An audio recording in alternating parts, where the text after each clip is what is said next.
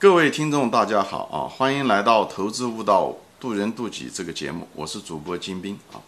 今天呢，我们谈一个就是低利润率的企业如何呃成长啊。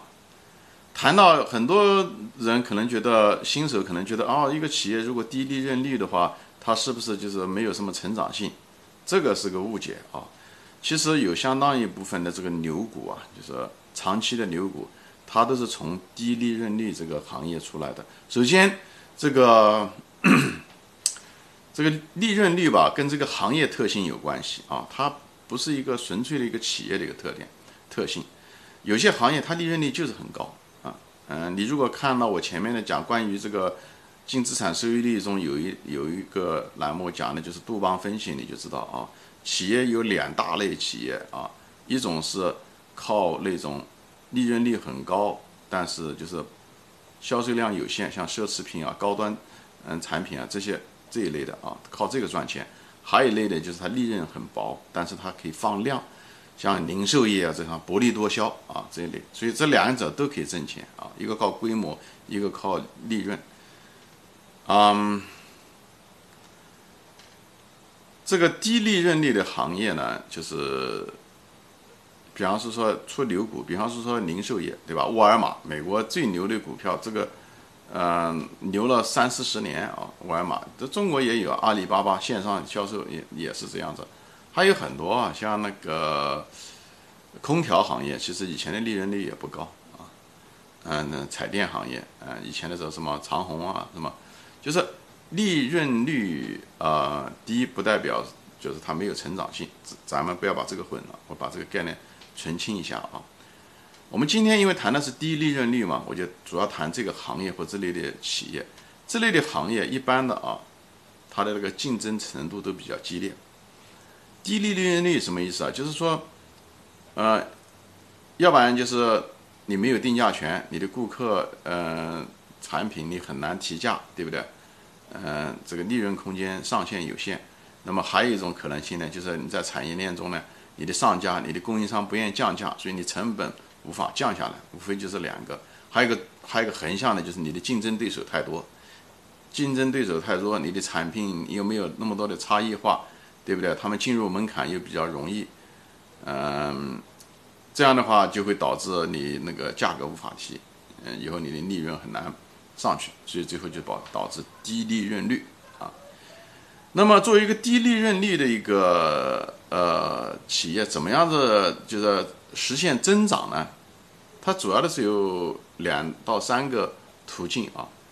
第一个途径就是扩大规模啊，就是扩大规模，增嗯嗯打败你的竞争对手，通过价格战也好，还是呃通过差异化也好，反正就是通过营销也好，营各种营销手段，或者是增加新的产品，把你的竞争对手打垮啊，呃扩大你的规模。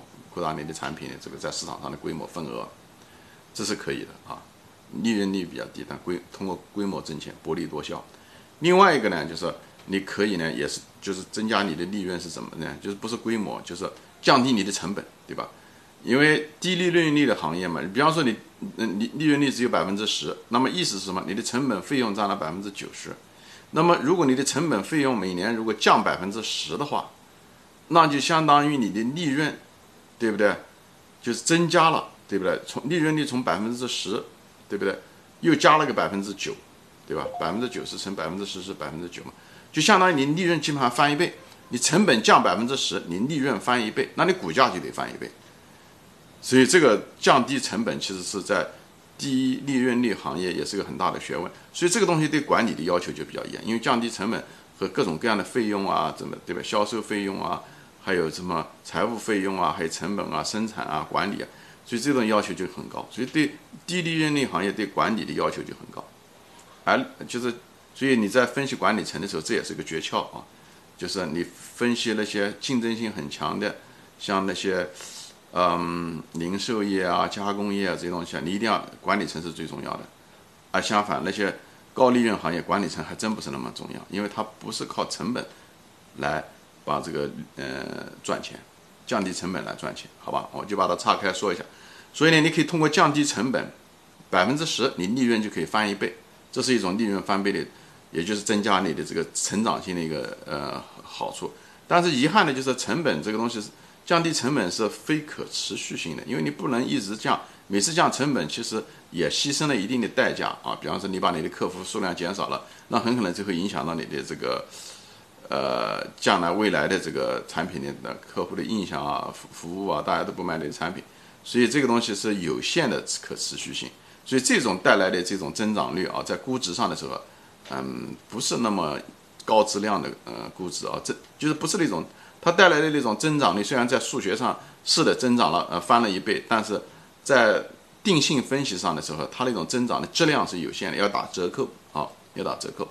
那么第三种呢是其实是最好的，就是涨价，就是你可以涨价，但遗憾的是这种低成长率的公司，前面说过它竞争性比较强，所以你很难有定价权，呃涨价，往往这种涨价都是一种需求导致的啊，需求方导致的，并不是你有太多的差异化需求方。比方说现在口罩，对不对？它就是，呃，口罩平时的时候口罩生产涨的时候，它利润肯定是很薄的，也就是百分之十或者多少。现在就是这个口罩。原来是一块钱的，对不对？他一一个口罩只能挣一毛钱，他现在可能一个口罩可以挣卖两块钱，对不对？那么它的利润变成了一块一了。那么以前是一毛钱，它利润下就增加了十一倍。所以这种低利润率行业啊，它如果真的是可以，因为需求导致了可以长期的可以涨价，那么它就成了一个高增长的一个行业，可能成了一个牛股。它可能能涨好多倍都有可能，当然这样这种机会也少，因为很多那种需求都是暂时性的，对吧？比方现在疫情导致的口罩涨价，那可能就是暂时性的，对不对？猪肉涨价，那可能是暂时性的，那么你就不能说，哦，嗯，这个猪肉暂时涨价，因为猪瘟造成涨价，导致了双汇的这个呃净利润，嗯，涨了好几倍，因对不对？因为双汇的嗯利润率其实也不高，但在行业中已经相当相当不错了啊。所以就是说，啊，净利润率行业一般都是表示竞争性比较大，对不对？但是呢，竞争性大不代表它增长性差，取决于行业，取决于时间，取决于企业，对吧？它可以通过扩大规模，通过降低成本啊，通过涨价这三种途径都可以。那么你在研究它的时候，你要得知道这种涨价是可持续性的涨价呢，降低成本是可持续性的降低成本呢？这种扩大规模是可持续性的呢？这样子你知道它这种增长率的质量，不要仅仅看数字啊，不要仅仅看这哦增长率百分之二十、百分之二十五，你要知道它是怎么来的，怎么实现的，这种实现的手段未来是不是可持续性，这样才能够给它这个增长率才有实际的意义。因为我们在估值的时候，对不对？我们是估未来的现金流，未来的现金流它可不可持续啊？它如果不可持续，那我们就不能作为未来的现金流来估值，对吧？就无法用这种乘法或者市盈率也好，还是净资产收益率也好。所以呢，我今天就把它串在一起，就是这个利润率跟增长率啊，它其实上是低利润率的行业，它有个非常好的一个放大作用。它产品说了嘛，它净利润只占这个营业的百分之十，营业额的百分之十，所以它如果涨价百分之十的话。它利润就翻了一倍，这个是那个这个这好处不是那种厚的利润、高利润率可以得到的，因为它比较敏感，它只有百分之十嘛，对不对？所以营业额如果再增加个百分之十，它这个利润就一下就翻了一倍，它股价就可以翻一倍啊。从原理上来说，所以这是它低 利润率行业的一个好处。难就难在什么呢？它涨价比较难，所以你要分析，哎，你要找到了一种机会。那么你知道，另外一方面你能看到它对利润的放大作用啊。好，今天就说到这里啊啊，谢谢大家的收看。你如果这个节觉得这个节目，呃，这一期节目有意义，嗯，那你可以跟朋友们分享，动一动手指，好吧？谢谢大家收看，嗯，谢谢大家的时间，我们下次再见。